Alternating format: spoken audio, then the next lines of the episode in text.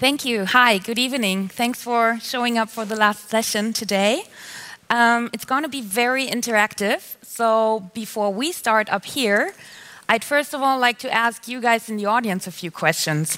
So a little show of hands. Who in this room is a developer, programmer? Okay. Okay, I see a lot of half-raised hands. That's nice. Mine would be here too. So who in this room is a blockchain developer? One. All right. And coming from that kind of development to the other kind of development, who here works in development cooperation? Okay, plenty more than the developers. Nice. And are there any policymakers in the room as well? Okay, we are set. Thank you very much. So I'd like now to ask the four panelists on stage to very briefly introduce themselves to you, so we figure out how, like, you can figure out how to interact with them later. And yeah, let's start on my right-hand side. And good evening, everybody. My name is Kudzai Mubaiwa, and I come from Harare, the capital city of Zimbabwe. It's a Southern African nation. And I run a managing consulting company, a financial and digital literacy company called InvestorSafe Private Limited, where we focus on financial and digital literacy. And my interest in blockchain really has a lot to do with the financial inclusion aspect of it and how it can be a tool potentially for, you know, enabling economic development. Okay, hello everybody. I'm Martin from Colombia, South America. I'm a social and educational innovator, part of a global innovation gathering as well. I founder of Happy Area, that is social innovation labs we run in communities, basically to empower that communities to create solutions that traditionally government not provide. Yeah, basically ways to organize people in the grassroots to use the technology available and to create solutions together. I'm as well part of the Hyper Island team in Latin America, and I am ambassador of BitNation, that is basically the first virtual nation in the world that I want to explain more about governance P2P. All right, hi everyone. My name is Megan Leahy Wright. I'm from the US, but living in Berlin for quite a while now. I work for a company called Endeva. It's a research institute and consultancy based in Berlin, and we focus on facilitating inclusive business solutions for economic development. So my specific focus there is on how we can use digital innovations to scale inclusive business solutions. Okay, hi everyone. My name is Benjamin Clair. I'm French, as you may hear. My focus and area of expertise is in small-scale mining, community mining, or artisanal mining, as we call it, and the challenges that artisanal mining communities face in various parts of the world. And more specifically now, through blockchain, I'm working on identifying ways to better engage with those community-level challenges and leverage the supply chain and ethical consumerism to make the right decision at the level of these mining communities. Thank you. And then we have Kuldeep, who's joining us via Skype. And I hope this works now easily. It's magic. Kuldeep, are you there? No? Yes, yes. Oh, we just can't see you, but we can hear you. So do you want to quickly tell us who you are? Oh, there you are. Okay. Hello, everyone. I'm seeing my shirt only at this moment from the screen that I'm seeing. My name is Kuldeep. I'm from Nepal. I unfortunately couldn't be there due to visa issues. I work in Nepal. I have an organization called Rural Development Initiative, where we work on introducing non-intrusive new technologies to rural communities. And obviously, one of the sector that we work on is blockchain technology, and how do you create new innovative tools and technology and services using blockchain technology for rural communities in Nepal. I've been working on 3 different blockchain projects. One which is Sikka, which is a blockchain-based project to provide transparency in cash transfer programs for organizations, international and national organizations. And I'm also right now at this moment working on a financial inclusion blockchain-based project for including the to basically include the informal economy into formal economy in the Nepalese context. All right, thank you all. Thank you very much. And you in the audience will be hearing more about the project in just a minute, but all of us have agreed that I give some remarks to set the stage in the beginning. So first of all, and also linking to the session before, we all here believe that technology does not solve social problems, at least not on its own, but it's an amplifier and it's a tool that can be used to solve these problems. And distributed ledger technologies exist, so our job is to see how we can utilize them. And that's what we're all concerned with and what we're talking about. And what is needed beyond is also something that we care a lot about. So digital literacy, human-centered design, all of that. Also, we will not go too deeply into detail about the technologies, like how to program a smart contract, how this all works when you're sitting on a keyboard. Judging by that, there was one blockchain developer in the audience. I hope it's okay. And also, we think a lot about how do we design applications with the users in mind? How do we work with or how do we work around existing institutions as well? And what is needed to utilize blockchain technology in the context of countries in the majority world? Maybe in opposition and maybe absolutely not in opposition to what is needed to utilize blockchain technologies in Germany or the United States. And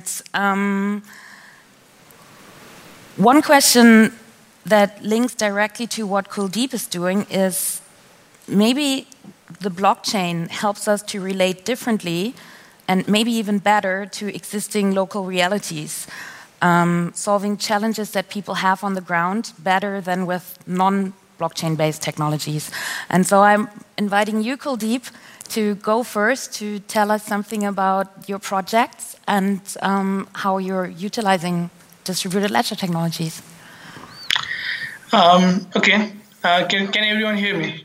Just for the technical we can hear you super well. It's all working fantastically. All right. All right. So I've been working on blockchain technology for the past 1.5 years. One of the prominent projects that I've been involved in is Sikka. If you all have internet, go and look. You can go and look at sikka.me. Sikka is basically a blockchain-based cash transfer program system, which is not purely a decentralized app. We call it DApps. It's not purely a DApp. But what it does is it utilizes the core values or the core benefits of technology, of blockchain technology, like trust, accountability, transparency, and security. So we're using those particular functionalities or the services that blockchain inherently provides, and we're utilizing them in a context where there is a lack of trust, where there is a lack of accountability, where there is a lack of security, and where there is a lack of transparency. And all of these primary things are actually one of the big issues. I wouldn't say big issue, but a big concern in the development and humanitarian sector, especially when it comes to cash transfers. So if you're not up to date with the cash transfer program, it's basically it's a new way of providing aid where beneficiaries on the ground get in-kind support, and also beneficiary on the ground get cash instead of other programs, and also they get commodity support.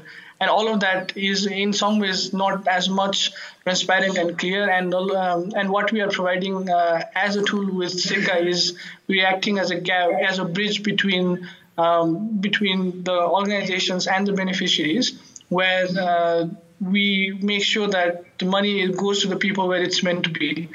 And it's done through a very user-friendly interface and a very user-friendly design. What we also tackle on is the issue of trust.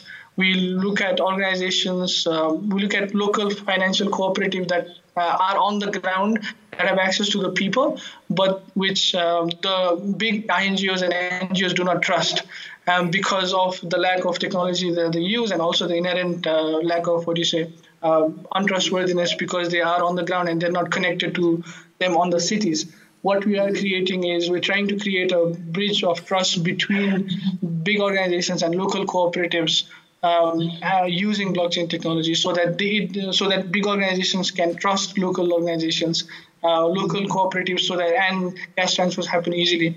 What we do on the other side, which is the most important side, is we focus on the users, where the whole system is operated on the user interface side. That uses the SMS system instead of a smartphone. Now we have 103% penetration of smartphones in Nepal, 103% penetration of cell phones in Nepal, but only 35% penetration of smartphones. So most of the people in the rural communities, they do not own a smartphone, or they, even if they own it, they do not know how to use a smartphone as a power user. So we are using a different kind of interface, which is an SMS interface. And that allows the users to operate the system very easily. What we also provide is that, because the whole Ethereum wallet, we work on the Ethereum blockchain, just to let you know, the whole Ethereum wallet actually is connected to their cell phones. So even if they do not have a bank account, they can use the service. So it's a huge bonus for the informal economy. People who do not have bank accounts can have access to some core financial services because of our system. We're still working on that. So we work on the product innovation side, focusing on the user, trying to make it as easy as possible for them to use very complex technology like blockchain. But also we focus on the process innovation side, where we work with big organizations and smaller organizations and try to create the environment of trust and value and transparency and accountability among each other. Maybe I didn't say it earlier, Sikka is actually, we've developed it in partnership with World Vision International's Nepal Innovation Lab. They're working with us. They provided us initial grant and funding to work, to develop this system. And we're working with them on taking this further ahead.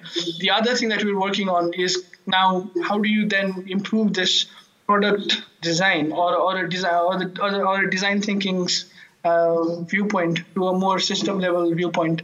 What I've felt is that, especially when it comes to blockchain technology, it's very hard for a product in itself to work without the help of the existing systems.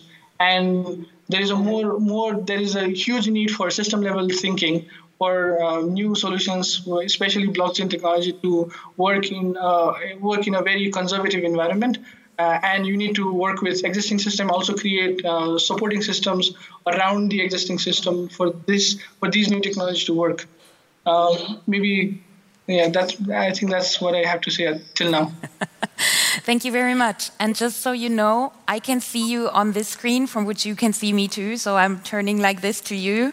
Everybody on stage sees you here and the audience sees you there. So if Brilliant. You want to say something and you wave, we'll probably see it more than from anybody else on this panel. Thank you very much for Skyping in, and thank you for all these insights into Sikka. We'll get to the question that might be here later. I'll pass on to Martine and ask you to also give us a short overview of what you're doing with blockchain or not. Please. Yeah, thank you, Vicky. Okay, my interest for decentralization in general terms started in 2012, when we have the opportunity with my laboratory to open an innovation lab in a fisherman's community, basically to train young people to get skills to learn to code, to learn how to create contents, how to make designs, and how to create, for example, applications and uses of technology that was meaningful for their own context. Yes, so we started to identify some problems, and the first one we find was the intermediaries. When the fishermen come back from their journey, they sell the fish to the intermediaries that pay as they want, and we say, oh no, this is not interesting. What if we create a way to not use that intermediaries, but to try to sell directly the fish to the restaurants? And that was we do. On that year was not exactly with blockchain. We create an e-commerce platform that enable the fishermen when they come back to report how many fish they have and to sell directly that into local restaurants. After that, we have the opportunity to create other projects in a farmers' community, as well enabling local farmers to sell directly their fruits and their products to the consumers without the need to be in the road all day under the sun trying to sell that, but trying to use as well innovation and creativity to do meaningful applications of technology. And that's the beautiful part. Today we have a beautiful abundance, a lot of new tools that enable us for the first time create our own solutions, you know, and to be not only consumers, but to organize the people, organize the communities, to find the problems that we have, and to use our creativity, innovation, and resilience to make it happen.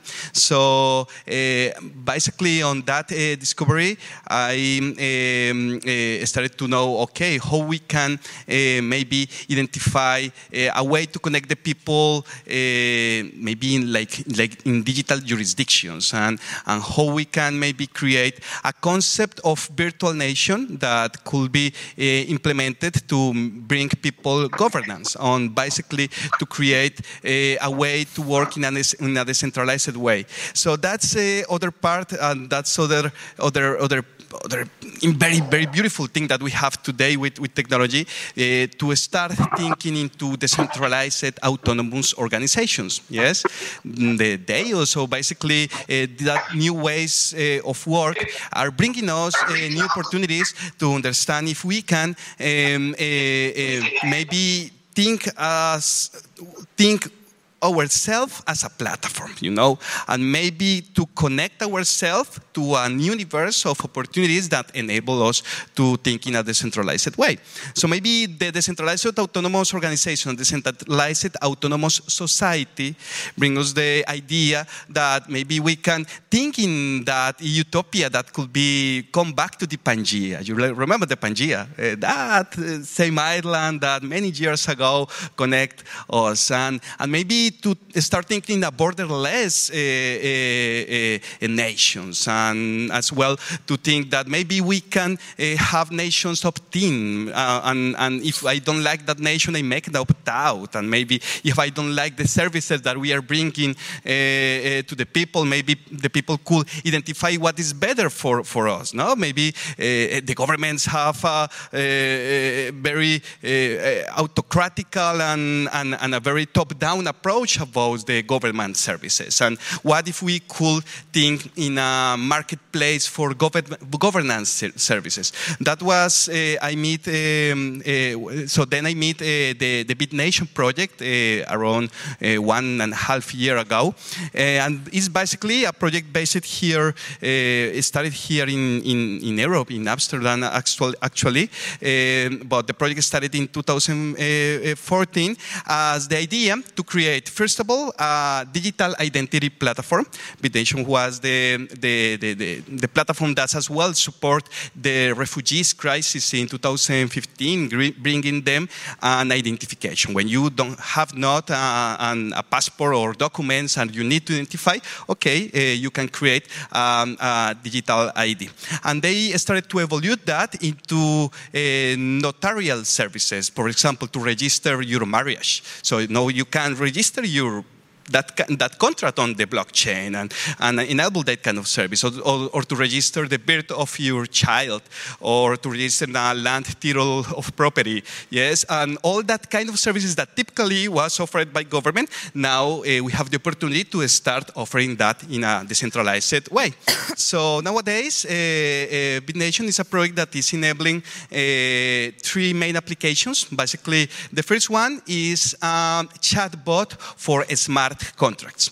And that is very funny when you take in a chatbot, because they are trying to use a natural language interface to enable anyone that is no coder, no specialist in technology, to create their own smart contract. You are basically moved with, attended by Lucy, that is an AI, an artificial intelligence, one machine learning assistant, that will start to ask you questions. Okay, what contract you want to build, for how much, what's the timeline, the date, what are the parts, and that chatbot will enable you to create your own smart contracts. So that's so interesting. And basically, they consume a token. It's the Pangea arbitration token that enable you to create this kind of smart contracts. The other service is arbitration. See, arbitration is a very important resource when you want to solve a conflict on mere conflict resolution.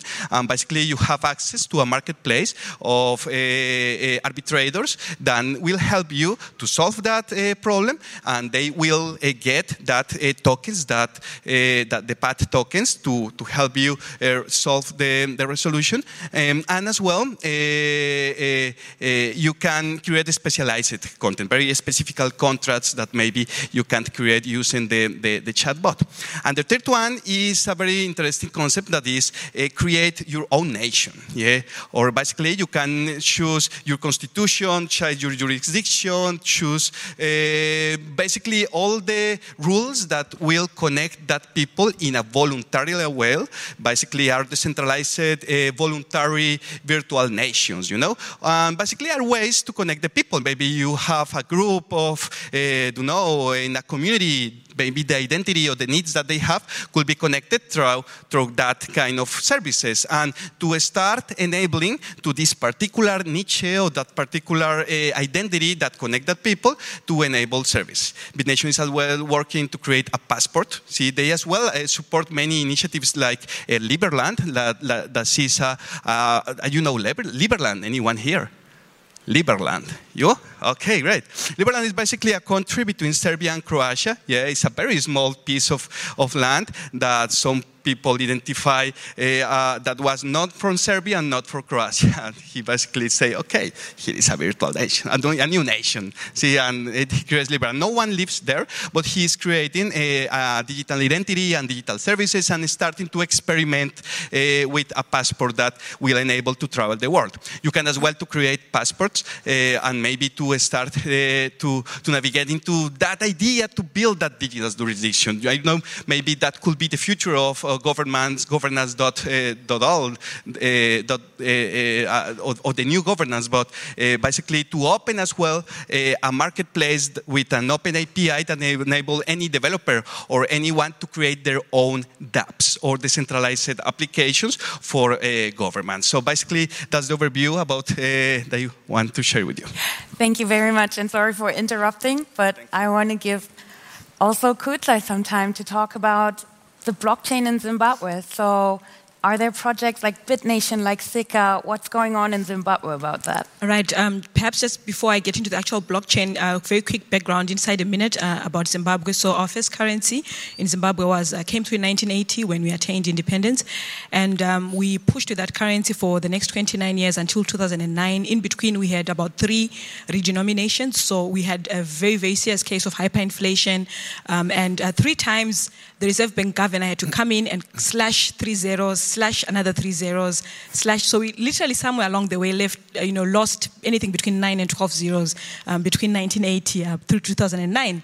And so because hyperinflation was literally just going crazy, in 2009 we then moved from using the Zimbabwean dollar to a multi-currency system, which is what is prevailing right now. And sometime, in the past 2 or so years, government also then introduced what is called a bond note, no relation to 007, but it's you know, like a local type currency that is sort of like an interim currency that we are using now.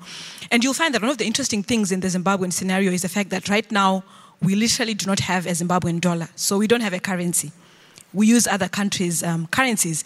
And because of that, I think because of a background like that, mobile money really became a big thing and a hit in Zimbabwe. Now, just so that you understand how mobile money came to become a big thing, you realize that in Zimbabwe, a lot like, you know, what Kuldeep was speaking about in Nepal, you know, mobile penetration has been fairly high, so it's just slightly over 100%. Literally everybody technically has a phone or has some kind of a mobile phone, feature phone or smartphone, but they're somehow, you know, they do have a phone somehow. And I think we're a little bit slightly better in terms of our internet penetration. We are looking at slightly over 50%. And because of that, I think with a background like that, most people literally trusted the mobile company more than they do the central bank. And so one of the leading, telecommunications companies came up with a product that's called EcoCash, which is extremely popular in Zimbabwe. It's literally the poster child of mobile money. Just this morning I was reading that we have three mobile companies, and you know, EcoCash literally had 97% market share, so people can buy and transact. It's very normal in Zimbabwe to buy tomatoes using your phone, to buy, you know, a drink using your phone, to pay for transport using your phone, to pay for literally anything. And literally we actually say that your phone is your bank. And so with a background like that, I like to think that Zimbabwe is a place that is just quite ripe for blockchain. Now, moving across to blockchain, I was saying that this morning I read from my Twitter that, you know, of the three telecommunications companies, all along there was no interoperability. So Net1, which is the other company, had its own mobile money, and the other one, which is Telecel, had its own mobile money. But as we speak right now, literally anybody in Zimbabwe, whatever line or what you call SIM cards, what we call them lines there, they're using, can be able to interact with EcoCash. So everybody can use mobile money across the nation. And that really sets the tone and the stage for blockchain. Now, blockchain really at Zimbabwe is more at entry level. I think the greatest interaction that we have with it is at the level of Bitcoin. So when you say blockchain in Zimbabwe, the average person is really speaking to how they interact with Bitcoin. And so I would say blockchain, we are really using it mostly. The greatest use case right now is for payments and for remittances. So a good portion of Zimbabweans are outside of the country and they do remit in some money. And because no one really trusts the government, no one really trusts the central bank, people are quite happy with any alternative way to pay, to receive money, as long as it is not going through the normal government channels. And so for us, I would say that blockchain really is at a latent stage. We do have, and I'm quite proud of this one, we've got a local exchange which is called Golix.com, and these guys are doing the most to actually help people to begin to understand. Now, my work really, in conclusion, has much more to do with working with women, working with youth around financial literacy and digital literacy, and it's been quite exciting how people have become so open just to take up, take up blockchain, at least in the form of Bitcoin, the payments, the remittance side of things. Obviously, there's a little bit of distrust. They're not too sure what it is. But the fact that, you know, companies like Golix themselves are working such that they combine or they link up, their exchange with what people trust already, which is your mobile money companies. There's a lot of, excitement in that direction. And perhaps the last thing I would say around that is, you know, this particular company, Golix, has just brought in the first Zimbabwean, Bitcoin ATM. And so the fact that people can literally just receive money and then get it as physical notes is extremely exciting. And so in Zimbabwe, because we do not have a currency, we have a population that's fairly young. Many of them are digital natives. We have high, literacy, and we have high mobile penetration. I really feel that in our case, the stage is set for blockchain to do extremely well, starting with payments. But of course, there are many other use cases that we might speak about in the future. Thank you very much. I actually heard that when the exchange rate to dollar to Bitcoin was at like $8,000, it was 10,000 in Zimbabwe. Oh yes, so we always joke and say Zimbabwe is literally like the last nation from an alphabetic point of view. So on the alphabet, Zimbabwe is like the last nation. But we always lead when it comes to the Bitcoin price. So if you check the Bitcoin price right now, it's highest in Zimbabwe. So, you know, come to Zim because we are open for business, I tell you. Thank you. Just keep it.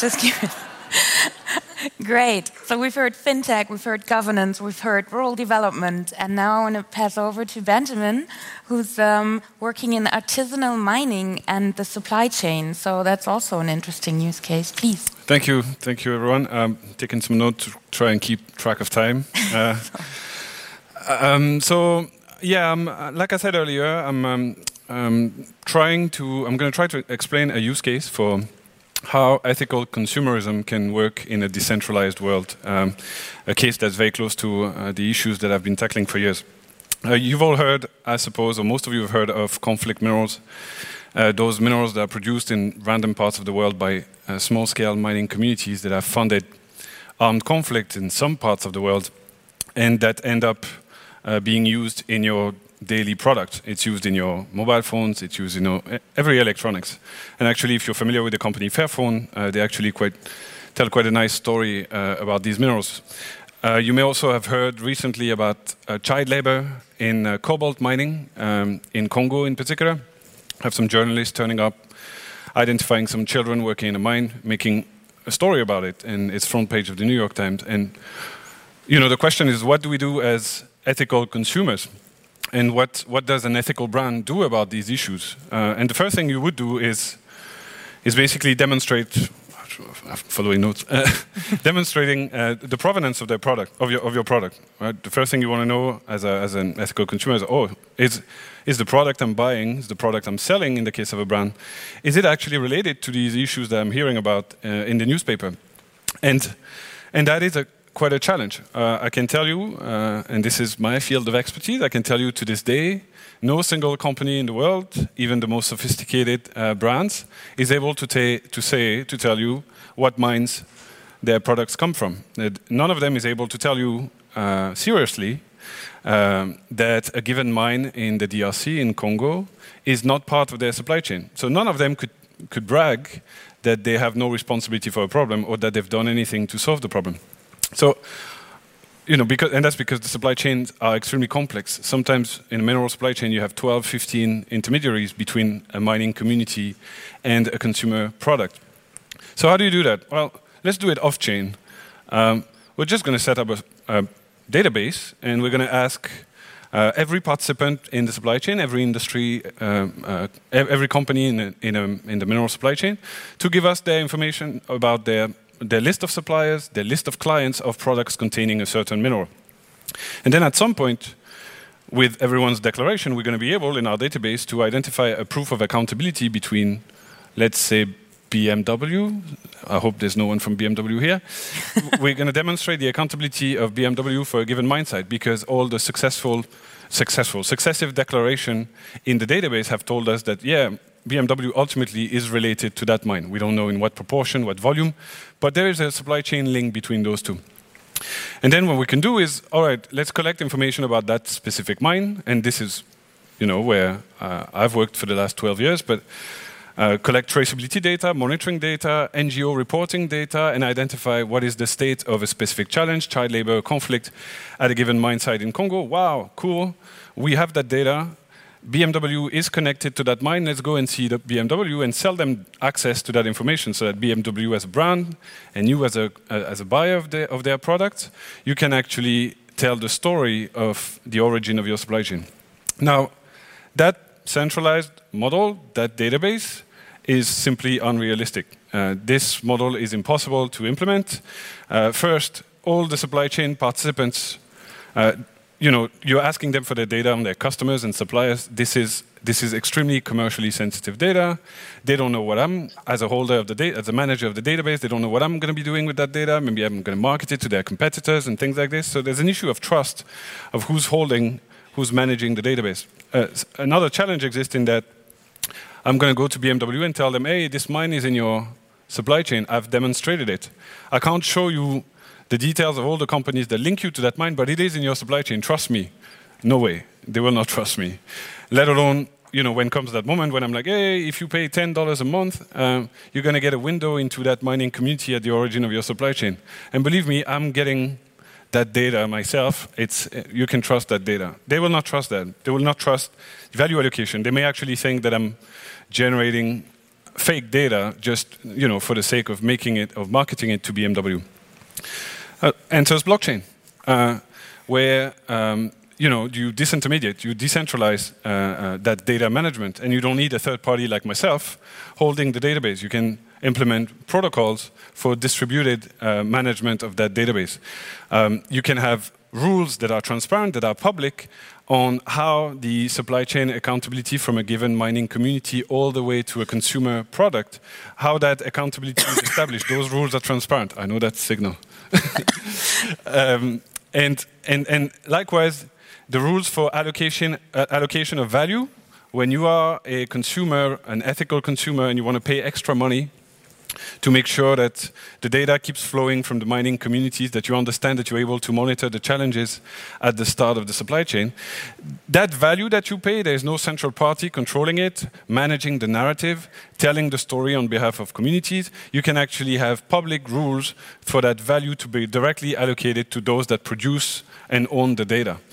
And once you've done that, once you have basically a decentralized marketplace for local knowledge to be procured by, ethical consumers, bypassing the complexity of the supply chain, what you have is a reward mechanism for transparent behaviors at local level. If you're a gold miner in Congo, you can sell gold into your very complex supply chain. You don't know where it ends up. What if tomorrow you can sell data? And I'm very aware of privacy concern, but data that demonstrate that you've been a responsible gold miner. What if that data becomes available and interesting to someone at the other end of that marketplace? Then, as a gold miner, you can by being transparent, you can attract additional value. So you have this kind of virtuous cycle of compliance, where the more transparent you are, the more value you return for your gold production. That's the idea of, decentralized logic, where trust is redistributed, shall we say, could actually open up a market or develop value in a place where right now there is no value created. And the story of these miners in Congo, in Myanmar, in Colombia as well, we have conflict minerals in Colombia, or so they're called. The story of these miners, the narrative about these mining communities is controlled by journalists, is controlled by sometimes politicized organizations, is controlled by a certification program that's usually very costly and you don't know how the money is spent. Well, in a decentralized world, the value can flow straight from information demand to information providers. Perfect. Thank you very, very much, Benjamin. Megan, last not least, How do we make it inclusive? How do we bring the users, the miners in? What is your perspective there? Yeah. So I also have notes, but I have the excuse of being pregnant, so I forget easily. Sorry. So I'm going to touch on a lot of what was already said, and there were a lot of hands in the beginning for development cooperation, so some of this will be quite familiar for you guys in the room. But what I want to talk about is a bit how entrepreneurs and small businesses in developing markets can benefit from blockchain, so in a more general sense. And when I speak about entrepreneurs or why entrepreneurs, in developing markets, it's not the sort of entrepreneur that you think of when you imagine the Berlin startup scene. It's these artisanal craft makers in really remote areas of the world. And they make up a majority of the economy in developing markets. So this is why it's very important for economic development. Yet they still lack access to really basic services for most of the people in this room. Majority don't have access to bank accounts. They lack access to microloans to invest in their businesses. They don't have credit scores or risk scores to provide access to insurance, leaving them with no safety net in case of a disaster. And the list can go on. So there are various blockchain applications that can be used to circumvent these challenges. A lot of them have already been mentioned, and I just wanted to provide a few more. In general, cryptocurrencies for entrepreneurs can be used to open up access to global markets. You don't need a bank account to have Bitcoin. You can trade across borders. You can pay international employees. If somebody in Germany wants to buy your crafts, they can buy it through Bitcoin. Of course, there are many challenges with this, still regulations, the cryptocurrencies are still very volatile, and Kudzai mentioned that there's just the first cash point for Bitcoin. Was it Bitcoin? Yeah, in Zimbabwe. So as you can see, there's still very limited opportunities for turning this into real cash. Yeah, as smart contracts, I think you mentioned smart contracts, that these can be used to hedge risks for microlenders and insurance providers.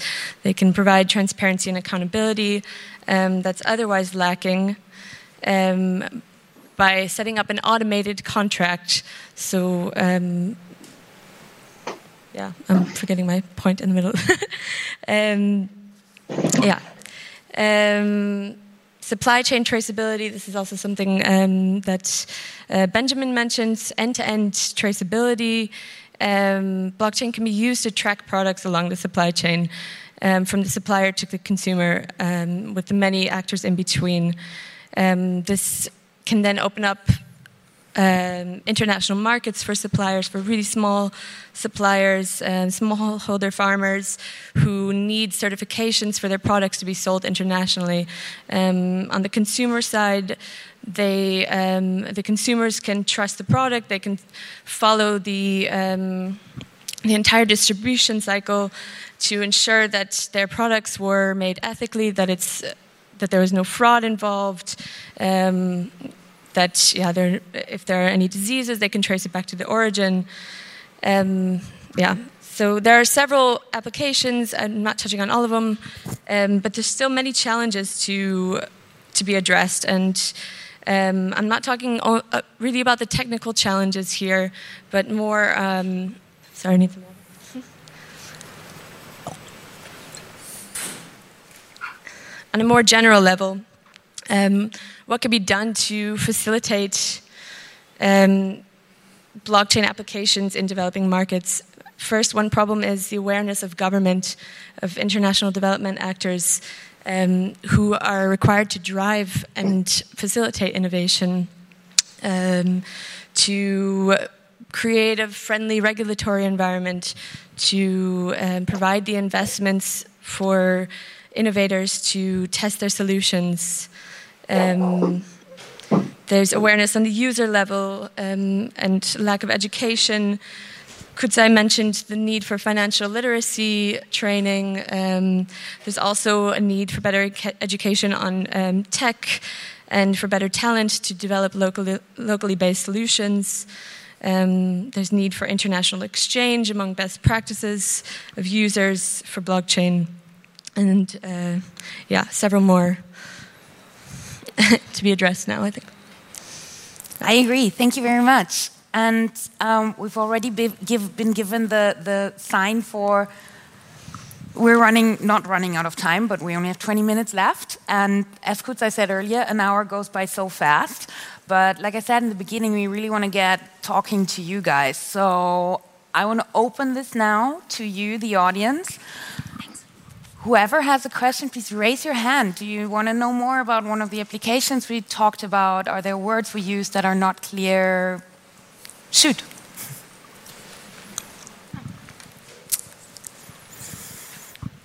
Hi. Thanks. So there's one thing that I'm really, really worried about, and I'm wondering like what your thoughts on it is. And it's the ecological... yeah, the ecological implications of using blockchain technology. There's a talk I saw from the Chaos Computer Club where they talk about die ökologische Auswirkung, blah, blah, of Bitcoin. And it seems to me, I'm not fully understanding this, but it seems to me that the amount of energy you have to spend to keep the system running, especially if it grows in scale, is so like crazy high that I'm actually like worrying that to run these systems very soon we will consume more energy than for transportation and and all the other things, you know. So I'm like, my question would be like, is this actually the case, or is this guy that made this video just stupid? And if this is the case, like, what are your ideas about mitigating the energy consumption of the technology that you're propagating? Thank you. Thank you very much. I am pretty sure Kuldeep wants to answer that question. Don't forget to unmute yourself, and then you can just talk. We can hear you. We can also see you. Sure. Hello? Yes, yeah, it's working. Maybe I can answer it. Yeah. Go ahead. Yeah, so I think in some ways the whole situation is blown out of proportions. You know, when you talk about how much of data is being utilized in actual managing the whole internet service, it's hundreds of times more than what blockchain uses. So it's more of, like, if you look at the total energy consumption of just blockchain and compare it to other countries, it might look like, okay, this is too much. But if you look at even the amount of energy that Google uses, you know, it's 20 or 30 times much more than blockchain. I think that's a bit blown out of proportions. But on the case of the ecological side, there are new ways that we can use blockchain. In spite of using this whole big systems like Ethereum and Bitcoin blockchain, the blockchain that Bitcoin operates in, there are private blockchains that you can create. And that's what we've also been exploring, because one of the things that we are working on is how do you create, not let the data go out of the country. And that one of the possible ideas is to create your own private blockchain that can operate within the country. So that reduces the amount of energy that reduces your amount of carbon footprint as well, because the server system is already there, and creating a private blockchain network is also generally reduces your carbon footprint if you're using, in comparison to using a big blockchain network like Ethereum. So yeah. Anybody else wants to add? Yeah. Well, I would maybe quickly add that maybe you mute again. there are. These kind of issues have been reported about public blockchains in particular. There's not just the energy consumption that's a problem, there's also the number of transactions that can be validated at any given time for any given period, which means that a whole lot of applications that we're already thinking about are practically non-feasible right now. I wouldn't deny the energy consumption problem of blockchain at the moment. Just like I wouldn't deny the scalability issue at the moment, but I think it would be a mistake to focus on these current technological restrictions, which are being addressed, which are being discussed, new algorithms and consensus algorithms and ways to protect a decentralized network without using so much power are being thought through by people much smarter than me. What I think is important is that the path exists now. That the technology still needs to evolve, but what the technology will achieve has already been showed to us. And assuming that the technology improves and does not become an environmental catastrophe, there are a lot of things that we should already be preparing ourselves for. You have another question here? Thank you very much. Hi, I have a question for Benjamin and the supply chain, which I'm very interested in. So I understand that you kind of want to shift the power more to the consumers, so they know where the stuff comes from, and they can somehow also influence this towards a better economy. But I wonder, like, if you talk about mining sites, for instance, or whatever other industry, usually the issues are controls on the ground. Like, people can say a lot of things about how they work and how the workers are treated and everything, and then if journalists go there, they see that it's very different from what people have been told. And I wonder, like, how does this work on the ground, applying this technology, making them use it, and who controls that it's actually, like, a gold miner who's very transparent, who controls that it's actually true what he's saying. I don't understand the application of the technology to the actual on-the-ground work. Maybe you can add like 2 or 3 sentences to that. Okay. I'll try and be quick. How much do you trust a journalist? Is my question. Okay, sorry. But the idea is not the idea of, as far as the work I do is concerned, the idea is to bring as much information from the ground as possible directly to parties in the supply chain that care the most for it. And these are end users, these are consumers. Supply chain intermediaries don't care. They just want to tick boxes, be compliant, leave me alone, I have a certificate, whatever, I'm fine. And as a result, there's a wealth of knowledge locally from independent sources like journalists, local NGOs active in the fields, the government itself, the miners themselves, exporters, local traders themselves. A whole lot of information does exist about these mining communities. It is striking when you actually visit those mining communities. It's striking how much information there is out there that actually, you know, reinforces your understanding of the current situation of the local context and what's going on. The idea of this decentralized market for local data is not to tell you as a consumer you're going to see only good data, or you're going to have receive a certificate that this mining community is clean. The idea is, as a consumer, your accountability, your link to that mine is going to be established. You can't hide behind a long, complex supply chain anymore. You are directly related to that mine, to different proportions, etc. But you are directly related to that mine, and therefore, all this information that's coming from a journalist, I visited this mine, it was terrible. Right now, it looks like distant problems. Tomorrow, that information from the journalist is about a mine that, oh, actually you just established is related to your product. Similarly, information from local stakeholders, from local civil society organizations, community leaders, etc., may also be made available through that channel.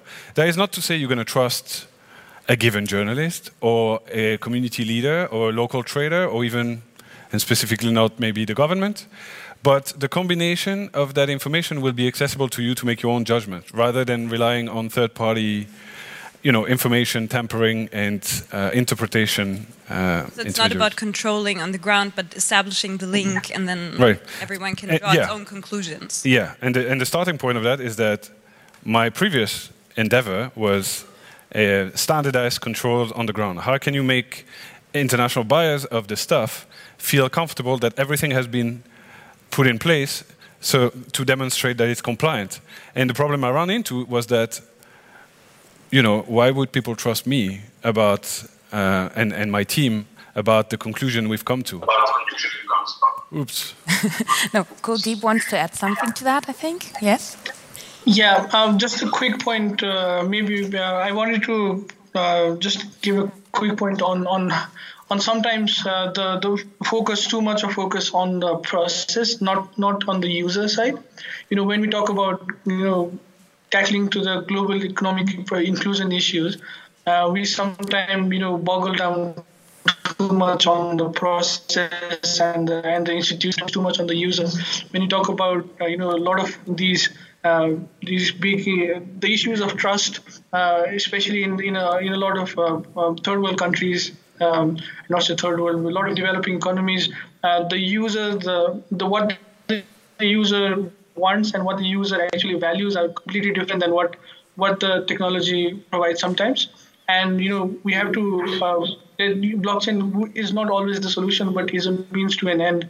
And I think that's where a lot of discussion has to focus on, where how do you then use a concept such as blockchain, which has power, so much of so much of potential, but then you have to localize all of these ideas based on the local context. And sometimes that's what we lack, especially during when a lot of this innovation is happening in San Francisco and in cities in Europe. Sometimes we completely forget about the user, and we don't understand what the user wants, and sometimes mostly focus on the process itself. And I wanted to also, lay this comment to the other panelists. Thank you. Yeah, I didn't really hear the last bit. I think his emphasis was simply to say that after all's been said and done, we do want to be sensitive to what the users require. Totally, like 100%. Great. More questions. That's would be a great last sentence, but feel free to ask more questions. Oh.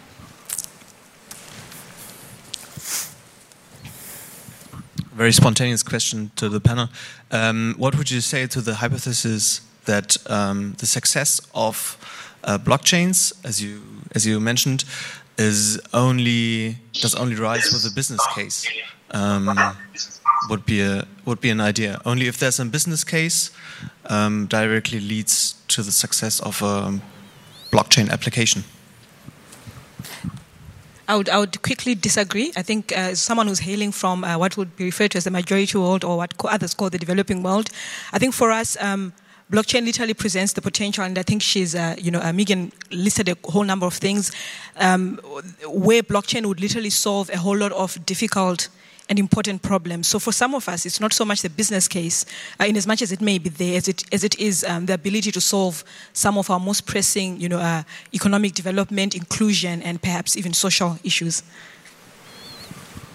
Yeah, I could say that blockchain is a technology made it to help us solve complex problems. Yes, and maybe we can use blockchain to buy CryptoKitties. I don't know, but maybe we can use blockchain to, for example, think universal basic services and to enable this kind of services. Universal basic income and the evolution of that could be maybe the global or universal basic services and ways to really empower the people and to really solve complex problems. We were given the 1-minute sign. Are we going on? We're going to Nepal. Kuldeep, we were given it's like 30 minutes for this, 30 seconds for the session now, but go ahead, just keep it brief. Okay, so yeah, just my final note. With blockchain, I think there are certain aspects of blockchain that we can really, really use to solve the current issues of economic inclusion in communities where existing system outreach people, and the focus. I see blockchain as a decentralized form of. It's in some ways a socialist tool, a digital socialist tool, which can be used in actual real life. Oops. That's mean. I think that was stage management just cutting us off. Oh no. Sorry, Kuldeep, we were cut off in the middle. I'm sorry. But yeah, I'd like to end on the previous remark. We must focus on the user when we design services. We must keep in mind the ecological footprint, but that is something we have to keep in mind with all of digital technology, server farms and everything. I think there's heaps of use cases. My personal favorite is also governance, jurisdiction, arbitration, all of that. I think this connection of the end user to the producer of services is brilliant. And I've been to Zimbabwe and it's amazing. Like the discrepancy between official and actual handling of currencies, it's amazing. And I'm excited about blockchain. I'm not a 100% enthusiast, but it's exciting what's going to happen. And I'm very happy to have people like all of you, Kuldeep as well, to work on solutions and to come up with ideas and to focus on users. And I thank you all for your questions, for your time, for your being here and attention. And thank you guys for making it to here. Thank you, Kuldeep, for Skyping in. You're frozen right now. But I still... Oh, no, you're not. Thank you for Skyping in. I apologize for not getting your visa, although I'm not the German state that didn't give it to you. But that's something that we hopefully might also solve with BitNation or something similar. Thank you very, very much. Thank you.